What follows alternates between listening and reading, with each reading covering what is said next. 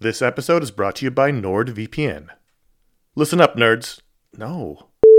Good evening, Mr. and Mrs. America, from border to border and coast to coast and all the ships at sea. What? Hello, friends. Do you have a computer? Of course you do, because it's not 1987. Hell, you're listening to this on some kind of computer right now. But do you have a VPN? Oh, what's a VPN, you ask? Well, my friend, a VPN is a virtual private network and it offers two key benefits enhanced privacy and security online. But VPNs do a lot more than that. VPNs shield your IP address, change your browsing location, and make online life easier.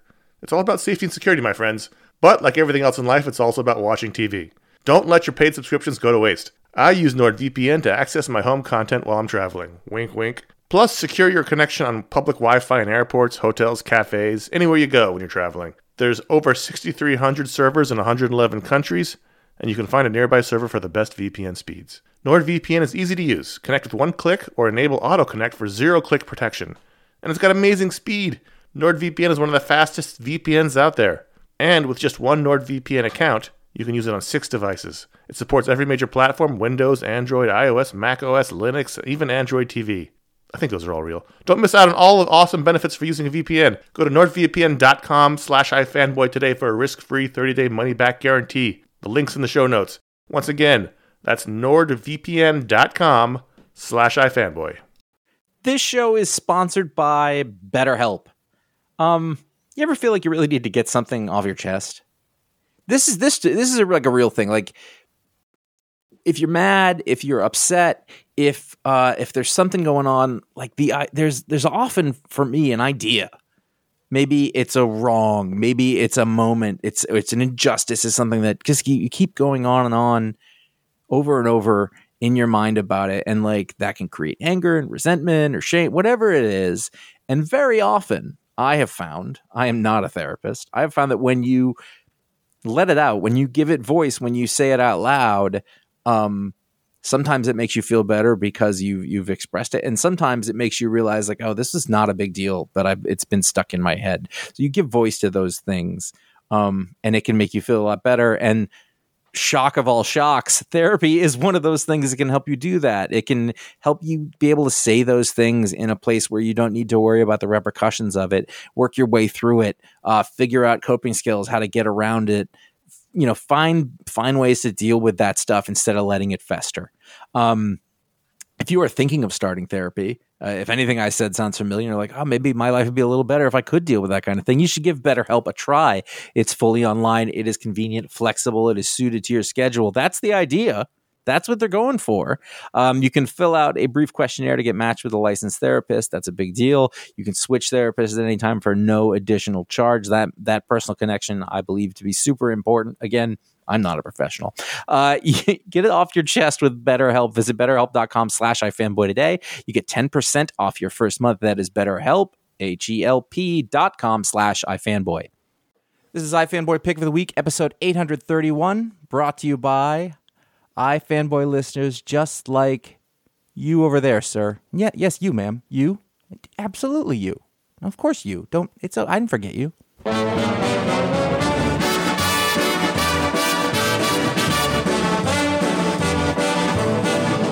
I know I'd go from rags to riches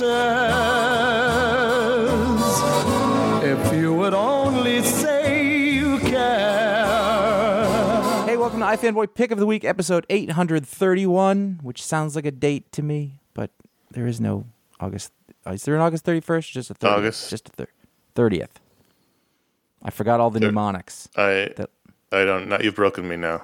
Yeah, so I'm sorry. I ap- apologize for that. Yeah, August 31st. That's a date. It's got to be. Yeah, because September's th- 30 days has September. Yeah, August 31st. It's a Wednesday. It'll be a new comics day this year. There's a De La Soul song that starts with "It was a Wednesday." It's See, Biddies there in you the. BK Lounge. Anyway, we're off to a rollicking start. I'm Uh-huh. Josh Flanagan. It's my fault, and I'm here with Connor Patrick. Hello. who you know he's codependent at the least. It At might be my uh, fault, but That happens after so Yeah. many years. iFanboy is an entirely codependent organization. I didn't understand what that term was for the longest time, and then when I figured it out, I was like, "Oh, that's very present in my life." we are iFanboy, and every week one of us picks the book that they liked best from their stack of comics, and we call that the pick of the week. Sometimes we get too personal. We talk about that book, we talk about other books from the week, we talk about the patron pick, listener mail if we have time. That's always fun. If we can not blow it and use up all the time before we get there, and then we do that for too long because it's just so darn fun. And the thing is that we don't let spoilers get to us. So if you do let spoilers get to you, you should stop listening. Mm-hmm. And mm-hmm. and they actually do get to me, but not in this context. Connor, you had the pick. I apologize. I did, and this show is fun for us. It's it's therapeutic. It's an hour or so of the week. We just sort of de-stress and disconnect from the world and talk about comics. This was a terrible week to be alive and a human and an American, and all the things that go with all the things that are happening in the world. And so I was really looking forward to comics this week to take my mind off things and give me a little bit of happiness and enjoyment for a few hours this week. And boy, they did not deliver. Yeah. I finished reading my books and I said I don't I don't have anything. I don't even have anything that I can make a case for, like a stretch. And that's not to say everything I read was bad. Not even that. It's just that everything was fine. And that's almost worse. So I did Yeah. I did something I don't normally do as I, I went and I, I told Josh I was like, I don't have anything, I gotta read some more books. So I went and I got some more books that I didn't have my, my pull list initially. And lo and behold, one of those ended up being the pick of the week, which is Hellboy and the BPRD Night of the Cyclops, a one shot from Mike Mignola, Olivier Vatine, and Clem Robbins. This was easily the pick because it was super fun. It was beautiful. It was a celebration of the one shot story where this comic is just one, you know, it's just a single issue. It's not oversized, but it told a meaty, fun, complete story, the beginning, middle, and an end. And also, Mike Mignola's been doing this since 1993, since Josh and I were in high Wow. school. That was the first appearance of Hellboy. And I'm not going to tell you that I was cool enough to have done that then, by the way. Like, I didn't know Hellboy then. Um, I I knew of you were a comic reader. Yeah, I was. I, I wasn't a comic reader at that time, so it's different. You know when I became aware of it? Mm-hmm. I think I had I was vaguely familiar, but I remember I had a professor when I went to Los Angeles. So I went I went to Los Angeles for a semester in college, and Mm-hmm. one of the professors there, or maybe it was it was wearing a Hellboy hat. Wasn't there like an administrator guy, like who ran Steve. that office? He had a Hellboy hat on, Hmm. And I was like, "Huh, that's interesting." Stephen Tropiano. Wow. Yeah, pull that out. your memory is spectacular. Anyway, he had a Hellboy hat on, and I kind of clocked it. You know, like "Oh, Mm-hmm. that's interesting. And then you know, within a year, I was reading comics again. It's always like those little things that lead up to where you get to. Like I don't Right. know, I'm not reading comics, and then you'll see bits here and there, and all of a sudden, there you are. I don't know if he wants to be doing this. He must want to be doing. He doesn't need to be doing this anymore, Mike Mignola. I feel like he really does want to do it. That's the that's the sense I get. Same with like Usagi Yojimbo. Yeah, He just loves that thing. I've read a lot of Hellboy, and I've read some BPRD books. I would never claim to be an expert on either one, but he doesn't seem to be running out of ideas. There's a lot of Well, stories and myths and and characters of fantasy that he can have Hellboy interact with. It's fun. he's got a pretty basic template though. Sure. Like, uh, uh, but he also he's not letting that bother him. I, I guess what it is like no, there's, there's, there's a formula and a structure, but it's still the, the wrapping paper around that. Sure. It's enough to change it up every issue. And the other thing that helps is he continuously finds these terrific artists. Olivier hmm. Vatine, a name I've never heard before, an art I've never seen before, is great. Fits right into the Hellboy style. Terrific panel to panel storytelling. A style that's slightly, slightly cartoony, but not. This was a wonder of storytelling wrapped around a very familiar character who you, know how Hellboy's going to react in any given situation. Every single one. Yeah. It's not about the surprise of the story or what. It's just uh, now what's Hellboy going to do this time? You know. So the story here is he just wraps up a mission, and this is this would be again I'm not an expert. This this feels like it would be fairly early on in the mythos, but I don't know. Maybe not. Yeah. No, I agree. I, I think Oh, it's, it's 1962. Yeah, so it's, it's fairly. He's been he's been around for about 20 years. He, he was discovered in World War II. right.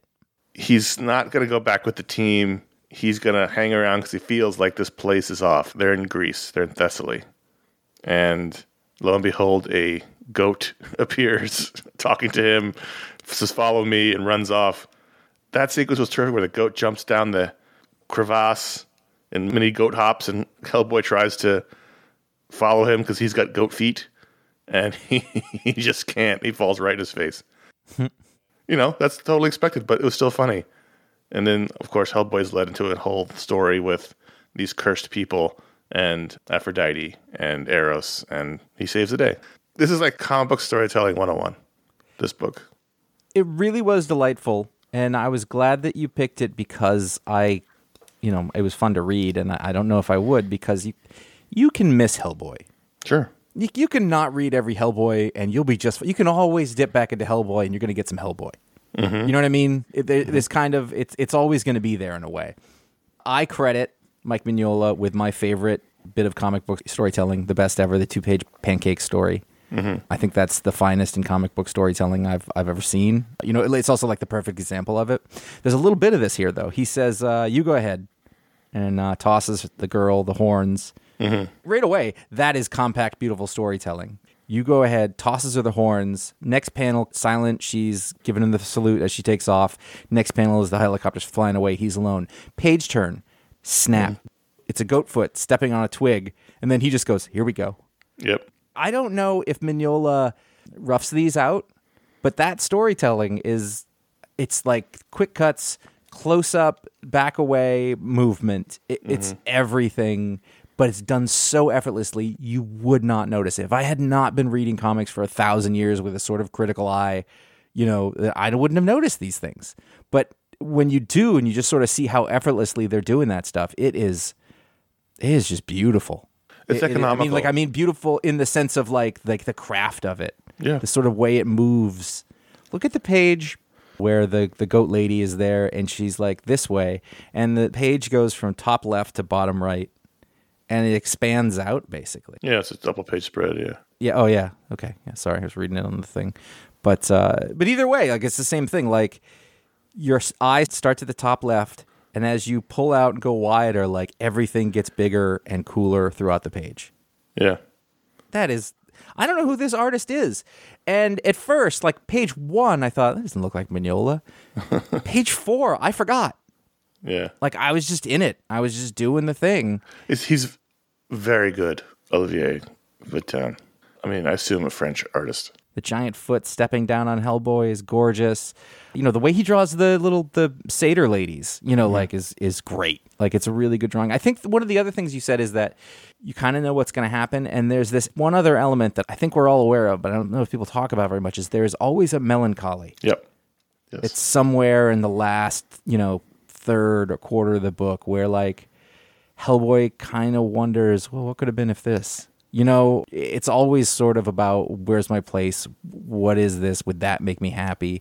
It's totally unsaid, and I don't think you'd see it in one issue or another. But in aggregate, all of those things, you know, it's just like him trying to understand his place, which is what the whole thing is. Right. But it's so subtle. You can imagine a lot of his dialogue being said with a heavy sigh. Yes. He's the only one that can do this, so that's why he's doing it. It's it's a never ending situation for him. But he does because it's the right thing to do. That's why he stayed around in the first place. He felt like something was wrong. but also like he kind of doesn't want to, but he does kind of want to. Yeah. Like there, it's it's a complicated. Like he, I think it's like wondering like, what, what would I do without this? And it's like, do I want to do this? I think I do. You know, like it's, but that's all being said in a subtext in a comic book form that I don't know how it's being said. Right. You know what I mean? Like I, I'm not sure how they're co- they're literally communicating that, but it's it's there. It's a great issue. Yeah. I'm really glad that you picked it so that I got a chance to read it.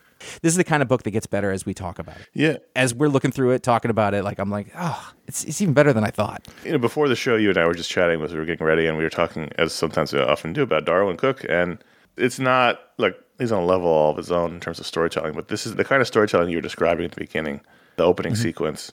It's that kind of economic storytelling that he excelled at that we don't see a lot in comics. Mm-hmm. And I'm just endlessly impressed as I scroll through this issue with the art. Mignola is the quarterback of the world.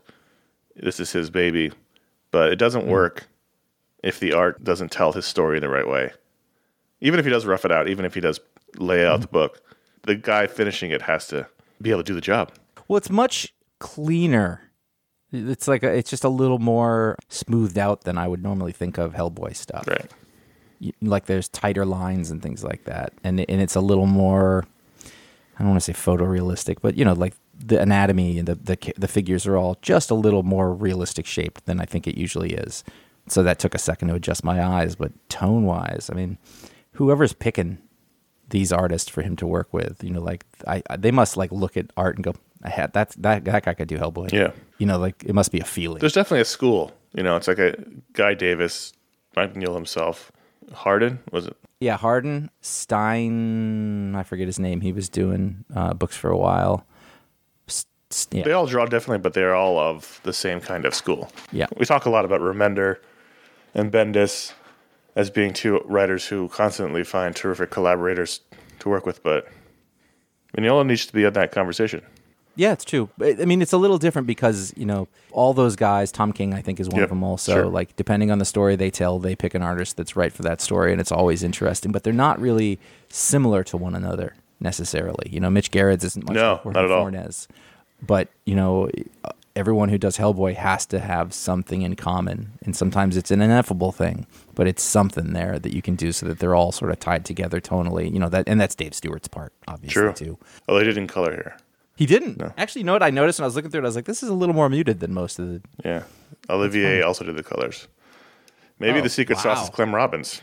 i wouldn't be surprised that guy lettered my favorite comic book of all time so he's got he's got my and he, and he wrote us a really really nice email once So those are the books we wanted to talk about. If you go to Patreon. Oh wait, there's more comics on the list. no there's definitely more books after this connor wow I was very confused to see Devil's Reign Omega number one on the shipping list this week because I thought that event ended months ago, but it could have been weeks ago for all I know. I don't have any concept of time anymore. This is a wrap up issue of the, and I, I really like the Devil's Reign story. There's a lot of ridiculousness in it, but I ended up enjoying it, and I thought it was a fun thing. And Chip Zdarsky's time on Daredevil is not ending. There's a new one coming out, and he is writing it, and Marco Checchetto is drawing it. It's the same thing. It's Marvel being Marvel. So this is a coda for that whole situation. We have three stories here. The first one written by Chip Zdarsky, drawn by Rafael De Latorre. The second one written by Rodney Barnes, drawn by Guillermo Sanna. And the third one written by Jim Zub, drawn by Luciano Vecchio. You know, it's ridiculous in a fun Marvel way, though. You know, so in that event, Matt's brother Mike, his twin brother Mike, was killed. So they all think Matt's dead because no one knew Mike was a thing. And so the first story is all built around the funeral for Matt Murdock with new mayor Luke Cage, who, as we saw at the end of, uh, of Devil's Reign, was appointed mayor, which is not at all how it works. But he's now the mayor of New York. And, you know, everyone's sort of angry at the uh, funeral and there's some fighting. And I mean, the Thunderbolts. it's not at all how it works if you get hit with toxic waste. That's true. you, don't, you don't come out better for it and blinded. So it works. I hate the cover treatment for all of the Devil's Reign stuff. Mm-hmm. It gets me for some reason. But either way, I picked it up and I was like, all right, I think I pretty much enjoyed this stuff. And I did. I had, I had a lot of fun reading Mm-hmm. this actually. Eh, Because it is, it's ridiculous, and and what I thought through the whole funeral was this is fucked up. like at first, at first when I thought they didn't know, I was like, oh, that's an evil mistake. And then you find out they know, and the guy who really calls them out is the kingpin's son Yeah. because it's fucked up. Yeah, it is. It's not okay. Like what everything they're doing here is not okay. Like that's a bad choice. It's great, you know, dramatically or whatever, but yeah, I just and, and you're right. It's like in a Marvel way, like oh, this is like totally bad soap opera operatic, and it's kind of fantastic. I think actually that with Matt Murdock that works really well because he's not a dude who makes good choices. Yeah, and even down to the resurrection stone being dropped on his his corpse at the end, Right. or some sort of stone. I don't, some sort of stone that's implied that will resurrect him. You know, it's all silly. And then, as no concept ever truly dies, the thunderbolts have been used as they were being used as Kingpin's private superhero army because he made superheroes illegal in New York, and so now Luke's in charge of them, and he was at one point in charge of them in the comics. And so he's trying to reform them into a hero group again. And that's one of the stories where he tries to recruit uh, Photon. Is that her name? Yeah, Mar- Monica Rambeau. Monica Yeah. Rambeau, Captain Marvel, to lead the team. And she doesn't want any part of it. And she suggests Clint Barton. And, you know, the circle turns again. So, the way that the credit page is written, it would appear that that story is last, but it's actually second. Yeah, so that would indicate that Jim Zub is probably going to do a Thunderbolts Yes. if, if history. I think that's back. what's happening. Yes. I really, really liked the art on the last story uh, by Guillermo Sanna. Yeah, I did too. Uh, the story was Mayor for Hire. I don't remember a goddamn thing about the story. I will when I get to it, but I flipped to that page and I just thought, oh, that's good. That's good looking. It's sort of like, sort of looks like Paul Azaceta, who actually showed up this week. That story, nice. also, I also kind of forgot. It was basically just like a recap of Luke Cage as, a character and then Yeah. setting him up as the mayor. The art was terrific. Yeah, no, I like that was the only. I've turned the page and I was like, oh, because it, it, it, you know, just started. There was no credits page or anything. You're just in the thing, and God, the first page of it just blew me away. Fisk and Cage supporters. Yeah, good stuff. Great coloring on it too. So It's fun. You know, I'm looking for. And I, I know you got a little antsy with Daredevil towards the end, but you know, I'm looking forward to it. I think Chip Zdarsky's done a really good job for the most part. There's been a couple things he's done that I didn't really love, but you know, I'm, I mean, I think I think that what he's doing is ongoing comic book soap opera, and like if you look too close at it, it's probably not very good. But you co- you go in, you you you know, it's a little junk foody, but it's well done because you know the Checchetto and Zdarsky are really good at Yeah. it. So there will be some hook, you know, even when you're like I don't know. Then there, there will be some sort of hook in it that, that makes you go, let me just check out the next issue. And you never stop. right. It's like chips. The cover to Thunderbolts number one includes Monica Rambeau and Clint Barton, and looks like America Chavez and some other people I don't know. What's funny is that in the short, Monica Rambeau is like, I'm not doing this. And she left. And I was like, that'd be great if you just never hear from her again. but apparently she's on the cover. I would have much more liked it if she's like, no. I mean, storytelling wise, that's a horrible move, but you're on your own. I'm not doing this. So it's like a like a left turn, but that didn't really happen. It looks like Danny Rand is now the chief of staff of the mayor since he's not a superhero anymore. DC versus Vampires Hunters number one. This is a tie-in one shot to the DC versus Vampires story that's going on. This is written by Matthew Rosenberg and art by Neil Googe, Is one of my favorite Googe. names to say in comics. You know, this was a fun tie-in story that features Damian Wayne, who is ostensibly the enforcer bad guy for the vampires who are being run by Nightwing as he tries to take down the resistance, which features Alfred and J'onn J'onzz and people like that. And it turns out that Damian Wayne is actually a double agent. That's basically the whole point of this story is to reveal that Damian's a double agent for the resistance. I was unaware of any larger thing. I just literally saw, all right, Matt Rosenberg's writing this, so I'll read it. That was enough. And I, and I thought, and I was like, oh, this is just like DCeased, but it's this instead. Yeah, Which, fine. Matthew Rosenberg is writing the miniseries, the DC versus Vampires miniseries. Is he? Yeah. That makes me want. That, that makes me want to check it out more. I read this and I thought, oh, Connor's not going to be happy with this at all. Well, I, I just it was fine. Like I did, it was fine. right? I mean, the big bad guy is is. Dick Well, yeah, he's that was that's happened to main book. yeah. So it wasn't like Are you reading it? we've talked about it on the show a couple times. Why do I not have any recollection? You've probably gone to another place during that part of the show, which is fine. Page eighteen, Neil Googe. which is Robin falling from the top through a bunch of levels. The numbers on the elevator or the doors as you go down. Mm-hmm.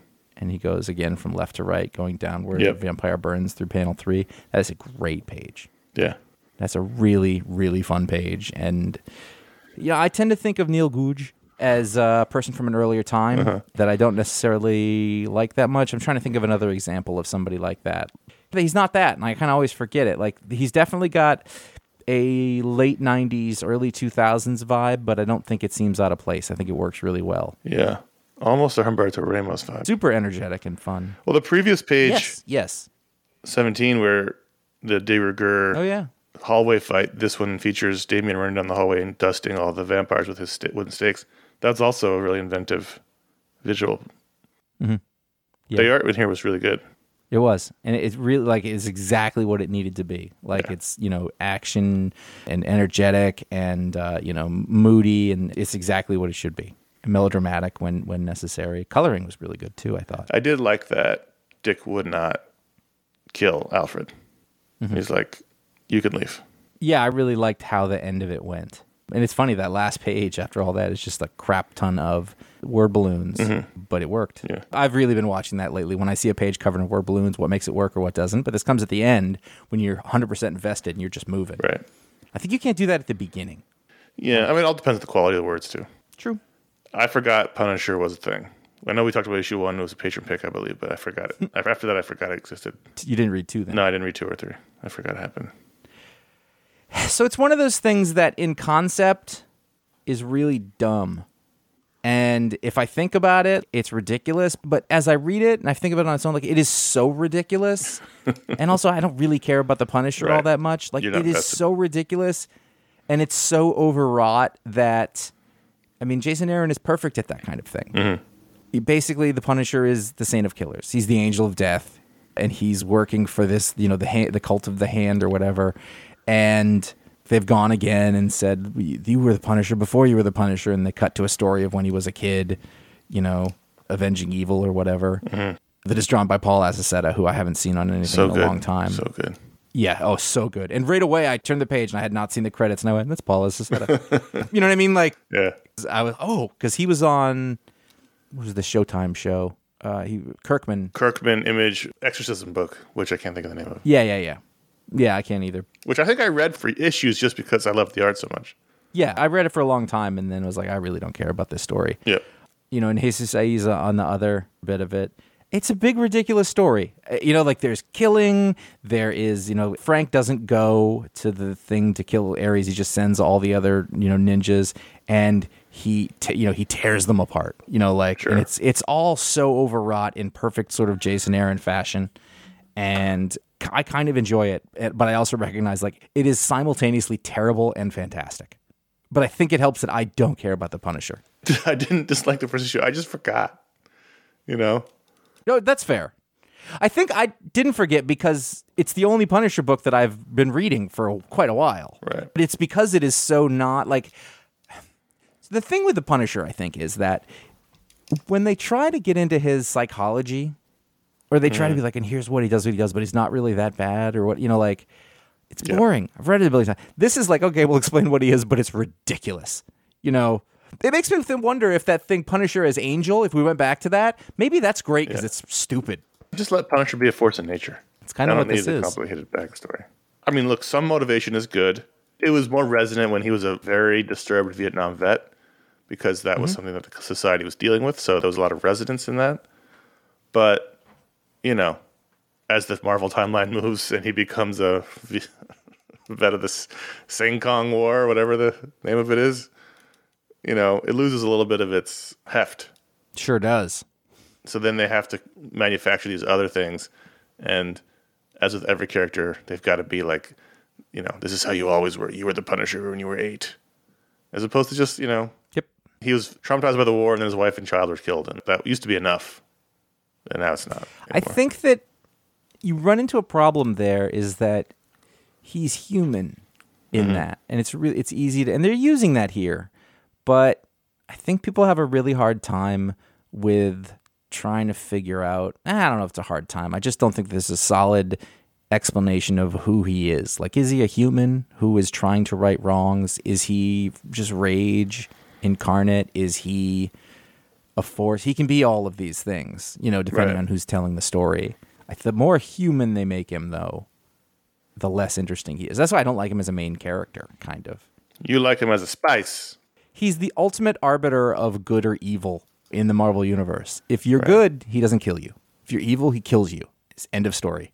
You know, and and Right. that, it's fun to use him that way. But I don't know that he supports his own. I've, I've never felt like he supported his own series, even though there's been great Punisher series. I've never Yeah, read the no. Garth Ennis one all the way through, either of them. Uh, I, I definitely read one of them. I didn't read the one that like went on for years and years. And that was supposed to be Yeah. excellent. I, I've been meaning to read that forever. But Yeah. The first one was really good. I actually want to. Yeah, you're right. You're Yeah. right. I am giving it a thumbs up for now.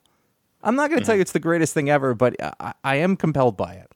And Right. Paul Azaceta and Jesus Saiz, uh, Jesus, uh, is doing a great job. Dave Stewart on colors on this book. There he is. Hey, listeners. Are you enjoying this show, despite the fact that we're maybe Yeah. not super enthusiastic this week about the books? I think we actually have sounded enthusiastic when we actually talked about the books. Yeah. We could have just gone right to emails. That'd have been fine.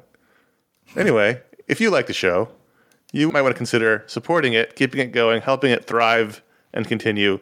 And one of the main ways to do that is patreon.com slash ifanboy. That's the, the direct, direct support for the show. That's where people un- unlock more shows for you to listen to. That's where people have created a great community, not just on the Patreon page, but also on the Discord, and I assume on the Facebook page and on the monthly Hangouts. There's a real nice community with regulars who we have had many years of chatting with, and it's a lot of fun. Update. This is like Unsolved Mysteries. Update. So a few months ago, we talked to you about this, and we're back in the situation where, for a couple of days this past week, we were under the media explode threshold. That so we have many stretch goals, and when the stretch goals are reached, new content was unlocked. That's how you got the book explodes and the talk explodes and the media explode.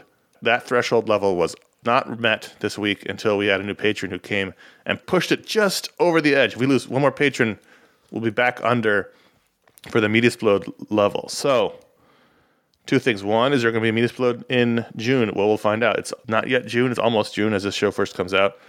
We're going to see where we are. If we're underneath the threshold again in June, we, may not. If we go under and come back again, well, we may. We also may change around the levels. I know we've been mentioning that for a while, but we actually talked about it in depth this week. So we may change the levels. So watch this space. But in the meantime, if you want to listen, keep listening to Media Explodes, you may want to consider being a patron.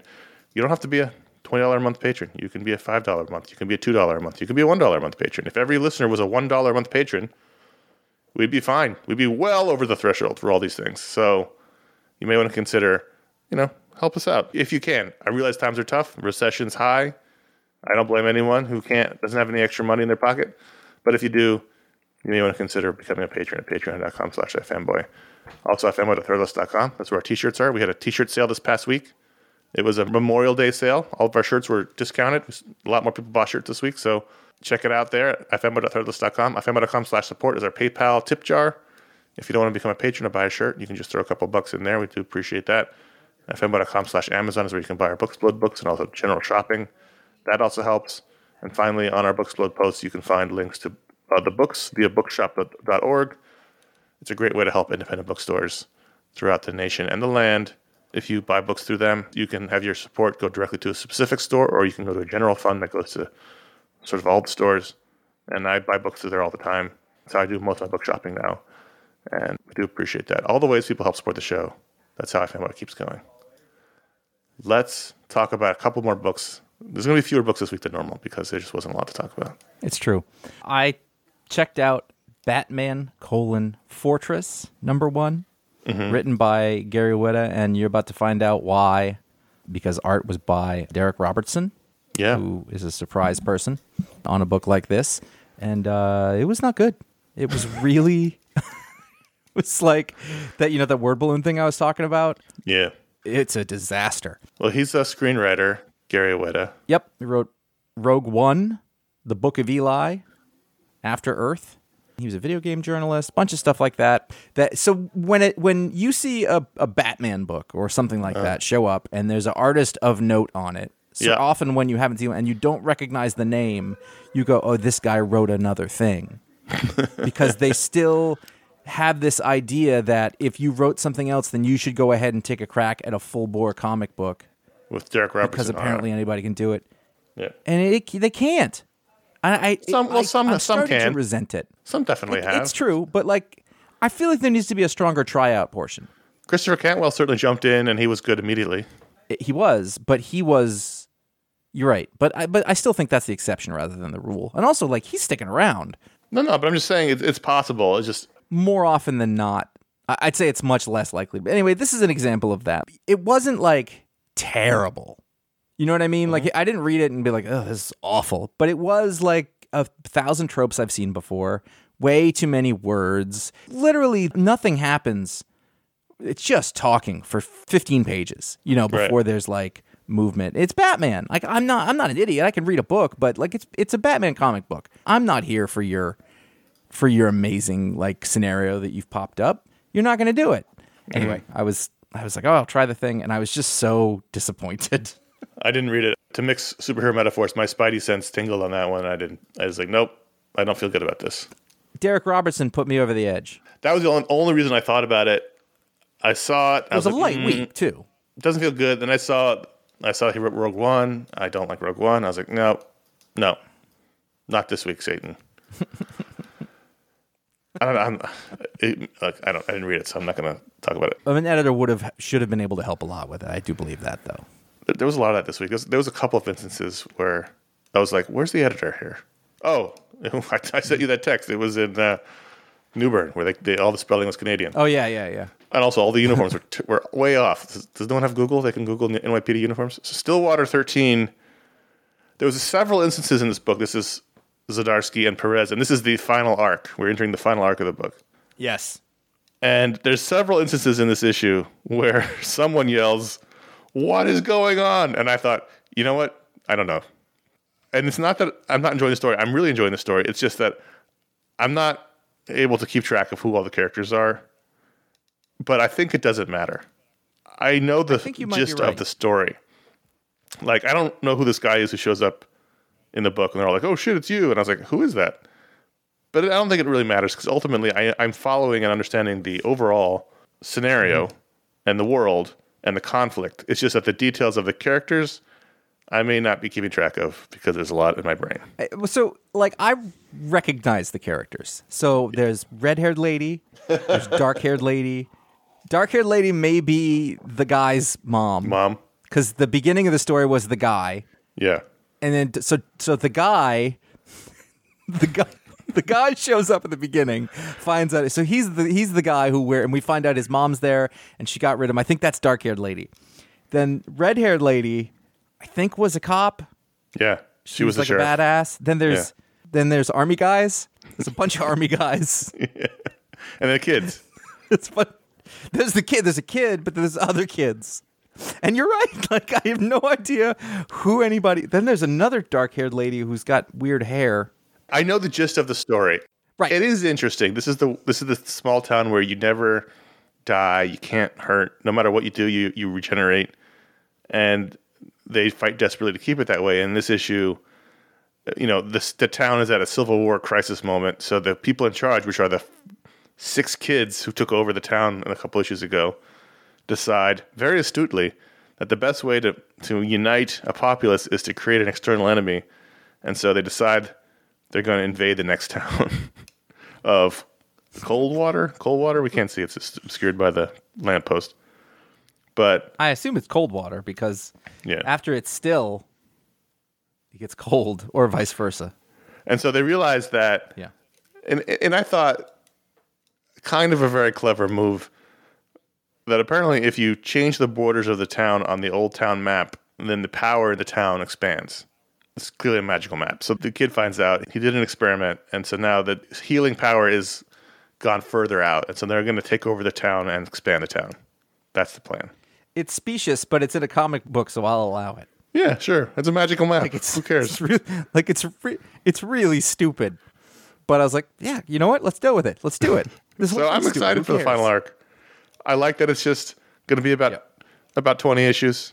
You know, I didn't need 56 issues of this town. Mm-hmm. We got the gist of it pretty quick, You're correct. and uh, I like it. Every time it comes out, I'm, Give it up I'm happy to read uh, it. The team sticking together. yeah, Ramon Perez doing all the art on the thing. Beautiful book, nice colors. Yep, it's delightful. and those were all the books we wanted to talk about. But at patreon.com Sure. slash ifanboy, all the patrons can vote to add a book to the rundown. And this week, the winner was Pearl Volume 3, Number 1, story by Brian Michael Bendis, art by Michael Gaydos, letters by Joshua Reed. And I was very confused because I remember reading Pearl when it was coming out via Hmm. DC. I remember liking Pearl. I was like, did I miss Volume 2? What the fuck happened there? Same. And then I looked it up and realized they broke it out. So it was a 12 issue miniseries before. Issues 1 through 6 was volume 1, issues 7 through 12 was volume 2, because that's how the trades broke out.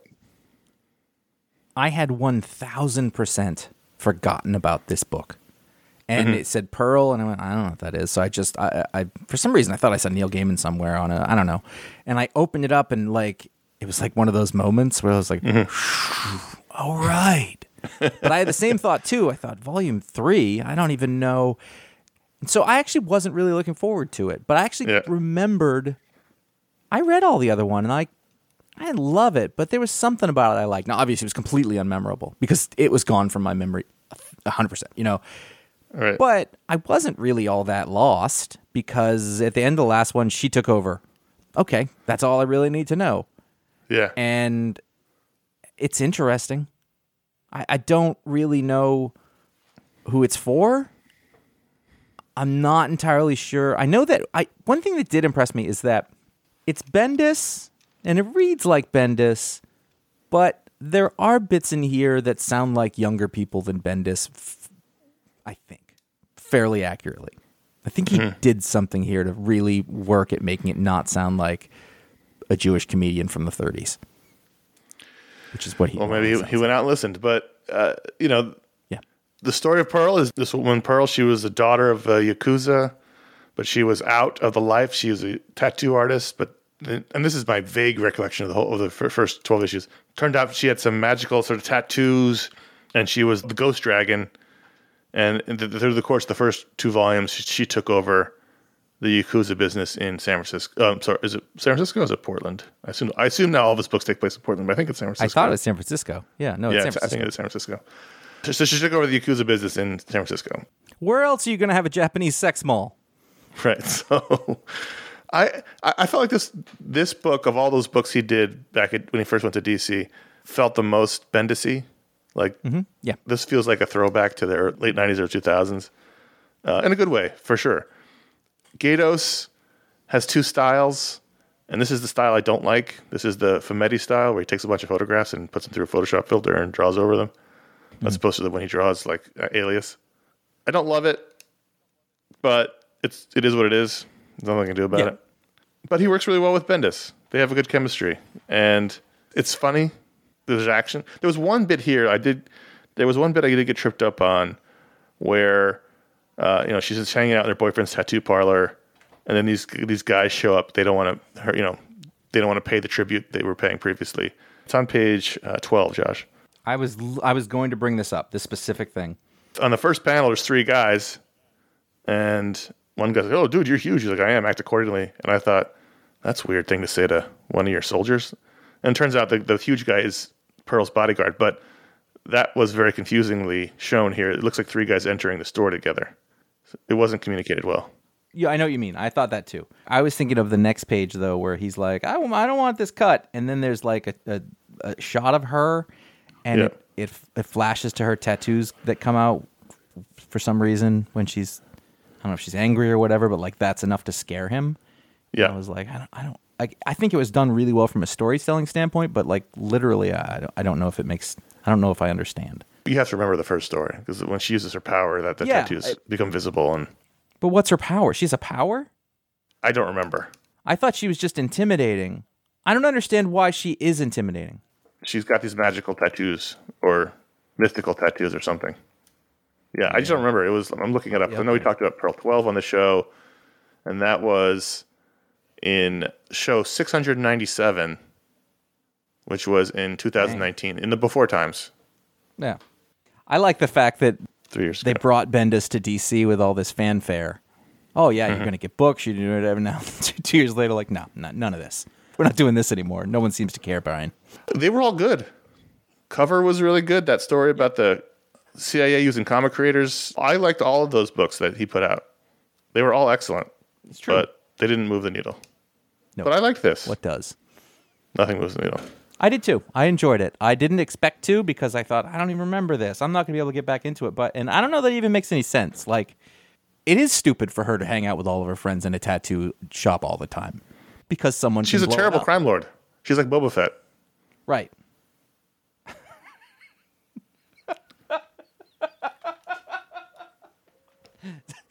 Don't do that to this book. so, Much.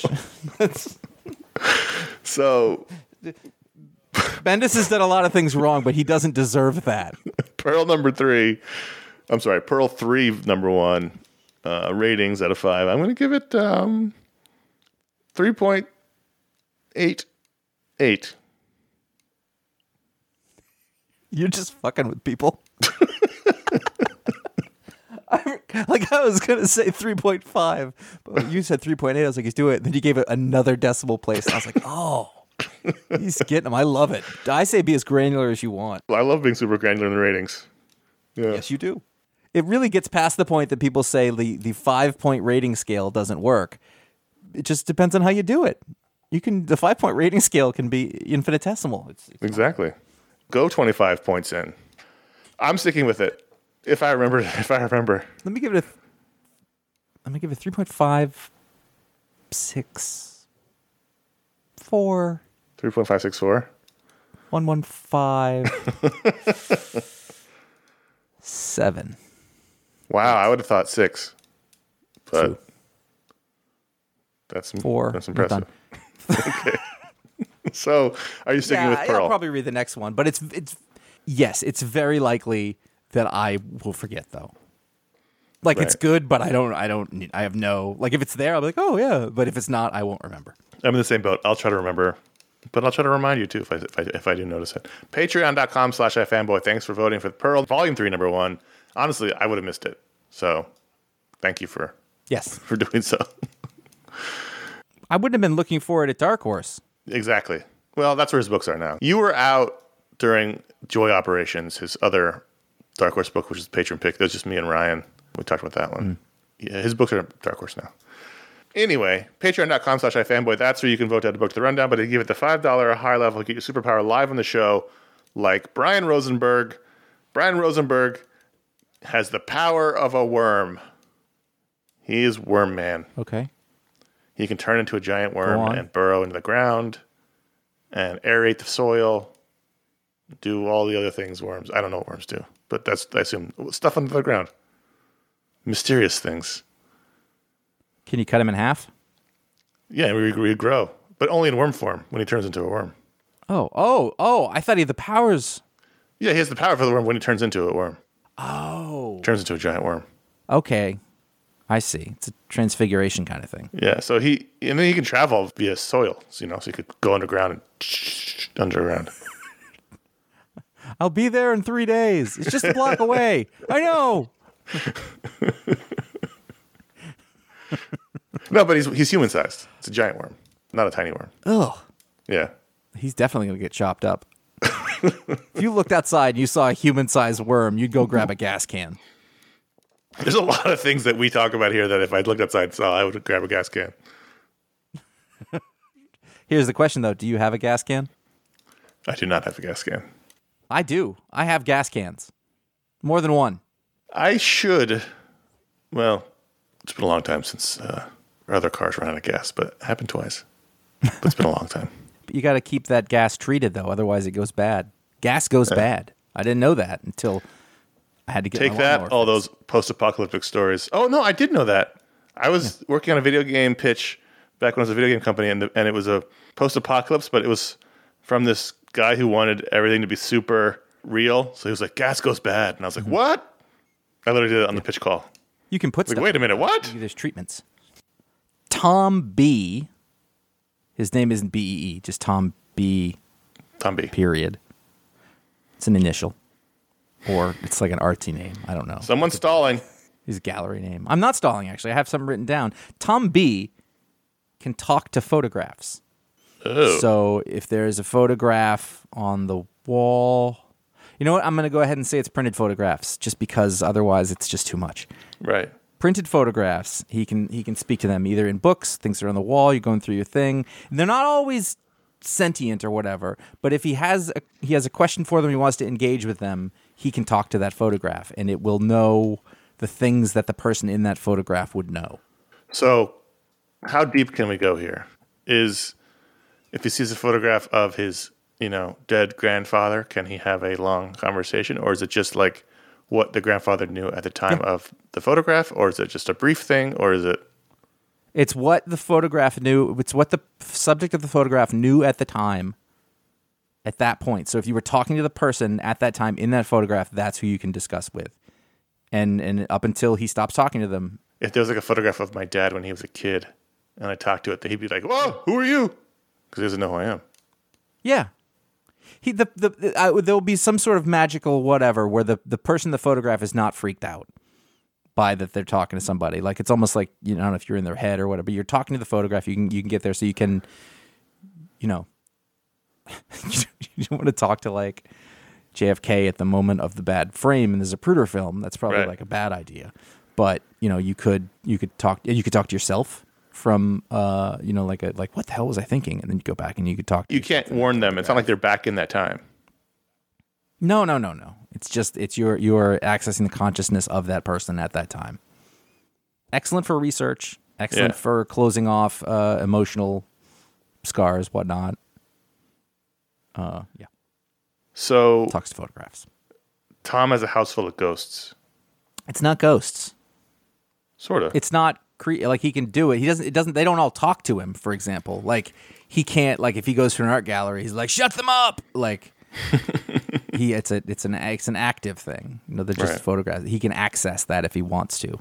We'll just say that. Say that for example, if some of the indigenous people's uh, ideas were right, and the photograph steals some of your soul, then some of that soul has been stored in that In photograph, photograph. and he's just accessing what's there. Yeah, it's just data. Patreon.com slash iFanboy. That's where you can go and, and get two admittedly very strange powers this week. You know what? I think mine's pretty good. I th- I could see Grant Morrison using mine. let's let's do a question or two from the audience. The first question is from Rashaad B. He says, "The X-Men, hated and feared by humanity, yada yada yada. We all know the drill. It's been the same since X-Men issue one. But if we follow that train of thought, doesn't mean that the current day Marvel 616 is more akin to 1955 America when it comes to mutants. I'm not sure I understand that train of thought. What do you mean? So, if the X Men are hated and feared by humanity, so current day 616, which would be and then 1955 America, so that feels to me like we're talking about racial segregation, etc. Right. When it comes to mutants, right. I don't. Which was the original metaphor.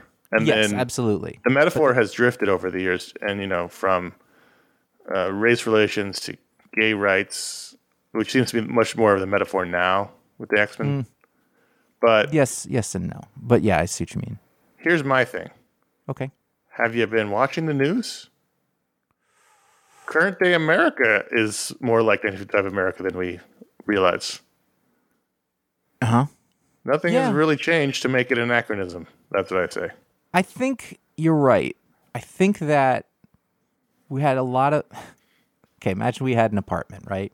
Mm-hmm. And the walls of that apartment were just awful, just just nasty. They're ugly. They're rotten. And what we did was we painted a bunch of coats over it. And we thought, Right. This this apartment looks great. But we never fixed anything underneath. So now that new paint is flaking off it. It turns out it is as ugly and broken and awful as it always they always thought it was and I suspect I'm not teaching Rashaad B anything. No, But I think that that's the. Th- I think that you're on it. I think yes, it is 1955 America. But what it is that we found out is that we've really been living there all along, right.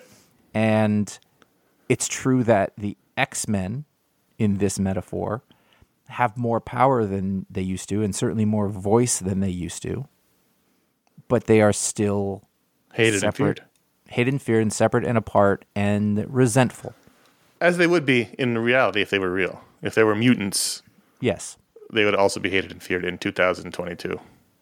Mm-hmm. Just as people who are slightly different than quote unquote the norm are hated and feared in 2022. And I think, and I say this as a person who really didn't enjoy that storyline all that much, I think that's what Hickman was getting at. I think that we move forward like the rest of sort of stand Homo sapien humanity is still treating like this. Fuck them. Right. You know, like We're out. It's yeah. And and it's funny because like I didn't really enjoy that part of the story, but it, it certainly makes sense right. you discover they have their own power and they don't need to put up with this shit. But that still causes problems and rifts and stuff they have to deal with because everybody's living in the same world, you know, and then people resent them because they did that. When I was younger, I always had a problem with why were the X Men hated and feared, but not superheroes. Right? As a kid, I couldn't Yeah, wrap my yeah, brain around that distinction. But then you get to be more of an adult, and you're like, yeah, I get it. It's an arbitrary thing, and it's also biological, which scares people and makes people uncomfortable. It's not like uh, getting bitten by a radioactive spider. It's you're born different, and so that makes you a target. And I get I get it now, but as a kid, I was always like, why do they hate Wolverine but not Captain America Yeah. or Spider Man? And just because I didn't understand, I couldn't I couldn't wrap my head around the the nuances of discrimination when I was young. And I, I think it's interesting because it doesn't matter.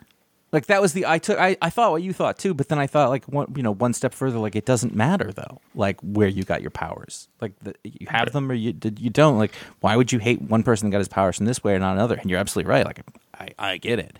There's a bit in um oh god I'm gonna sound like Gen X woke trying really hard, but there is a bit that I really liked in um, Between the World and Me, the Ta-Nehisi Coates book, where every time that he refers to a white person, he says such and so who believes himself to be white, mm-hmm. hinting at the idea that it, you know, like that's a construct that you've made up. You are made of all sorts of different things, and you're probably not, you know, Aryan, pure, whatever. You know, like mm-hmm. it's it's not a thing that exists, and I I think that that would apply to this kind of thing because you know, if you're not a mutant, uh, you know, you, you think that they're different. It's it's not. They're just it's just a different thing along the same spectrum. Like it's it's, I mean, in this world, they've they've the fiction they've they've added, you know, they have powers and shit like that, but they're just humans. You know, at the end of the day, I think that's how it's supposed to be. I don't know. I've lost train of my my metaphor. I mean, listen, if you want to discriminate against Gambit, go for it. yeah, but you wouldn't do it because he's a mutant. You would do it because he's a weirdo. He's a dick. He's got. Is he a dick? I don't know. I just His don't like his powers are dumb. He's just stupid. Got the accent. Cory T from Cleveland, Ohio, the home of Superman. Cory T says, longtime viewer, first time caller. I've been thinking about this question for seven years, three months, and two days, which is fair. Cory says, Who was one creator that worked for the big two at the same time, but then took on an exclusive deal from one of them that you would have liked to see stay at the one they didn't choose? Geoff Johns worked working for Marvel writing the Avengers at the same time he was writing The Flash, and knowing he never finishes Avengers run because of his DC exclusive contract still breaks my heart to this day. Because I think he would have done amazing things at Marvel if he had stayed. I'm sure Marvel was kicking themselves years later over it when he became DC's number one guy. Uh, yeah, you know, I, I don't, I, I, I could probably think of the first name that came to mind is is Matthew Rosenberg because a thing changed. Tom King's another one. Mm-hmm. I think it's really interesting that to the through the '90s, late '90s, and 2000s, especially in the 2000s, they became all about exclusives. Like this guy is a this is a Marvel guy, and so Sure. people weren't working at both places at the same time. Mm-hmm. Which I kind of understood at the time because their brand and they wanted to control, you know, the the Marvel people were the architect. You can't have You want to lock, well, you doing want to lock down the talent. If you have the talent, then you have the you know, right, but that's not over. Like Right. it doesn't matter Doesn't anymore. matter anymore. So I want them to stop. But, but I think that what happens is, But it's also good for the creators too. They get a they get a contract. They get all kinds. yeah, no, I mean an exclusive in that way is fine, but like, and I think even DC's like we're not doing that anymore because it doesn't it doesn't make sense. Like the AT and T overlords, are, I, I don't even. Well, know. no, the AT&T's gone. Now it's the Discovery Overlords who this, Right. This, Well, this is turning out to have the similar motivations to the AT&T Overlords. Sure, I mean e- either way, but I think it do, kind of does. It, you know, that when I think about Geoff Johns, though, I'm like, yeah, he should be a DC. Yeah, and I don't think fit. Marvel. do- I don't, I don't think Marvel missed Johns because No. Johns leaves, and then Chuck Austen comes in for an arc, but then Bendis comes on, Mm-hmm. and Bendis turns Avengers into the most important superhero book for about ten years. Yeah. From the time it disassembled, which was in the late '90s, through I think t- 2010 is when its run finally ended. It was the most important superhero book, and it was Yeah. popular, and it drove the entire Marvel universe, and it it made superstars of creators, uh, artists, and it made superstars of characters who were not before. Like it was the most important superhero book, and so I don't think Marvel really missed Johns too much. It's, you know, one of the other things that happened. It's not like his run set the world on fire, and I, I liked his Avengers run.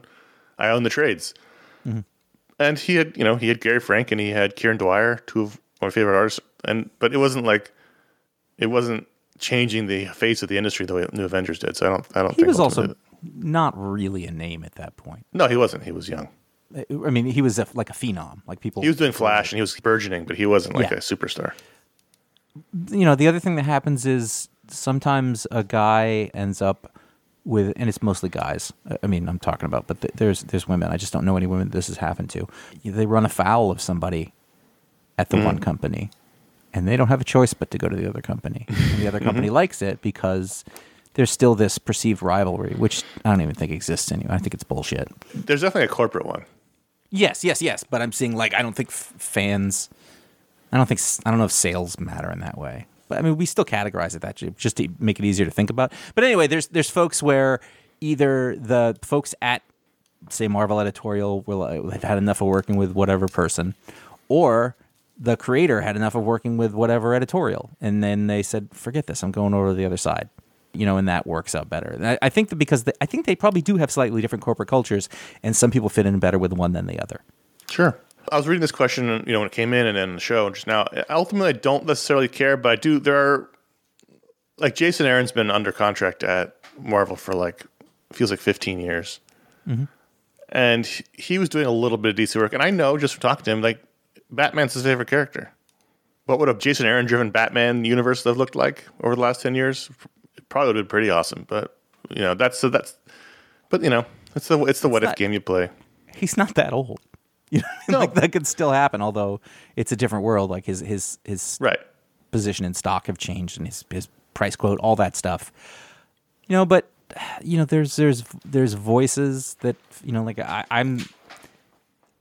I don't know how into Marvel stuff Tom King is. He did the Amazing Vision uh, mini, but man, is he good at picking out the pebbles of DC and doing a Right. thing with them. He might be able to do that with Marvel just as well, but he's got a thing there that there's a type of uh, America nostalgicness that DC feels like that I think that he understands really well. Geoff Johns is also like that. I can't imagine Remender at DC. He was there briefly. He didn't I know, do anything. Like maybe Vertigo or something like that, but like in in DC proper, like it just doesn't seem like he fits. Right. You know, but then there's guys, you know, I I, like when people are doing stuff all this. Zdarsky right now is sort of having his lunch both places and it works great. Yeah, I think it would be a bummer if he signed a contract. Yes. Yes. We'll see. DC doesn't really do that anymore, so it's unlikely. Thanks, Rashaad and Cory, for writing in. Contact at fanboy.com is how you can write in and get a question on the show. We always love the question segment, even if we often run out of time for it. We don't try to. We like doing them.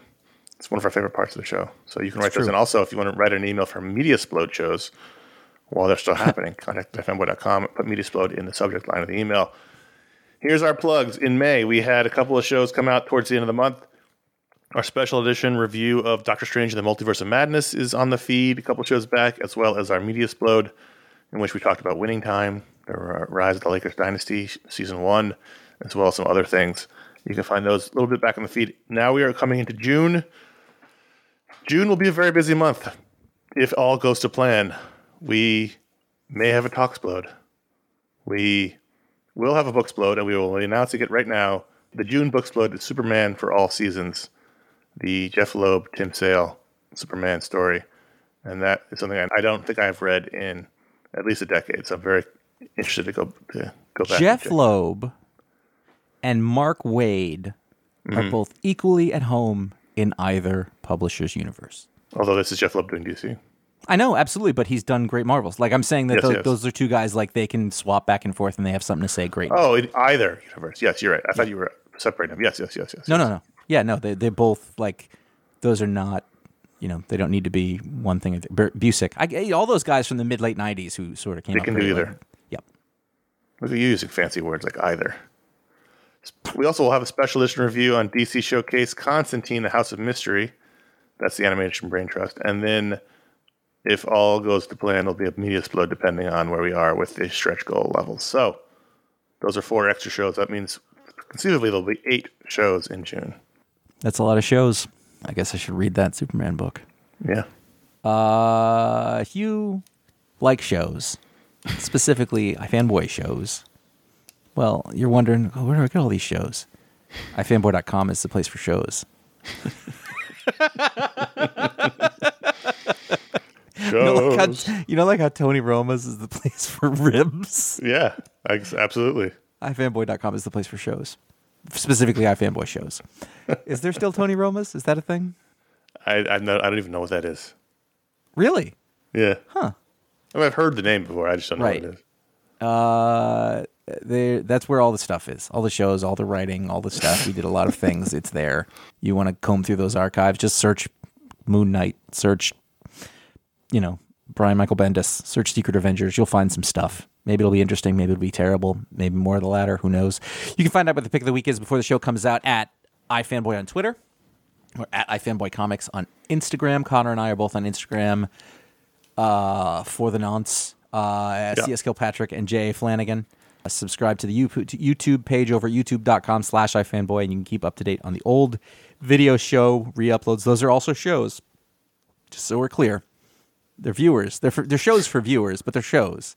Yeah, for sure. You could also be a listener to the video show. You could just listen to it. So we're not going to say that if you're not a viewer, you can't enjoy those. This and the show, Josh. It's just minis. This past week we have a pick of the week, Invincible number fifty-two, and a Who's Who in the DC universe. Is that a binder show?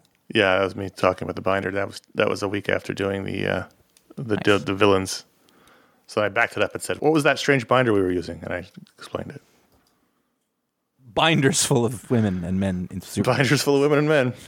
Hey, if you like the show, consider leaving a review or star rating wherever you get your podcasts. Most people get it on Apple Podcasts, but there are other places as well, and you can leave a review there and a star rating. We appreciate all that. It helps the algorithm. You got to feed the algorithm, otherwise the algorithm will end us all. And Feed, so the, we do feed the algorithm with your podcatcher. Go ahead, open up your podcatcher and give it give the algorithm some some meaty treats. That's what you want to do. Yeah. Go Let's ahead. spread the word and the love and the algorithm love because again, we don't want to be crushed by the algorithm. We like we we we love you, algorithm. You are our Don't favorite. let the don't let the algorithm of the podcatcher get your mom or your kid. Don't let him because it's going to be a big problem if you if you let a carrier is out there and he's like, "Where's the algorithm?" You're like, "It's in the podcatcher." I don't know. It's not safe. Be careful. Where are we? We're done. This is the show. This was a show. I hope the books are better next week. It's not my fault. It's not my fault. Eh. Here's what I don't want to see. You guys hate comics. Not true. Just not a great week. I don't think that you can hear two people talk about Hellboy panel by panel the way we did and assume that that's happening. And It's it's, not like happened we're. Hellboy super fans. I know, but let's. Let, you're adult if you think that. yeah. See you next week. Bye. Must I forever be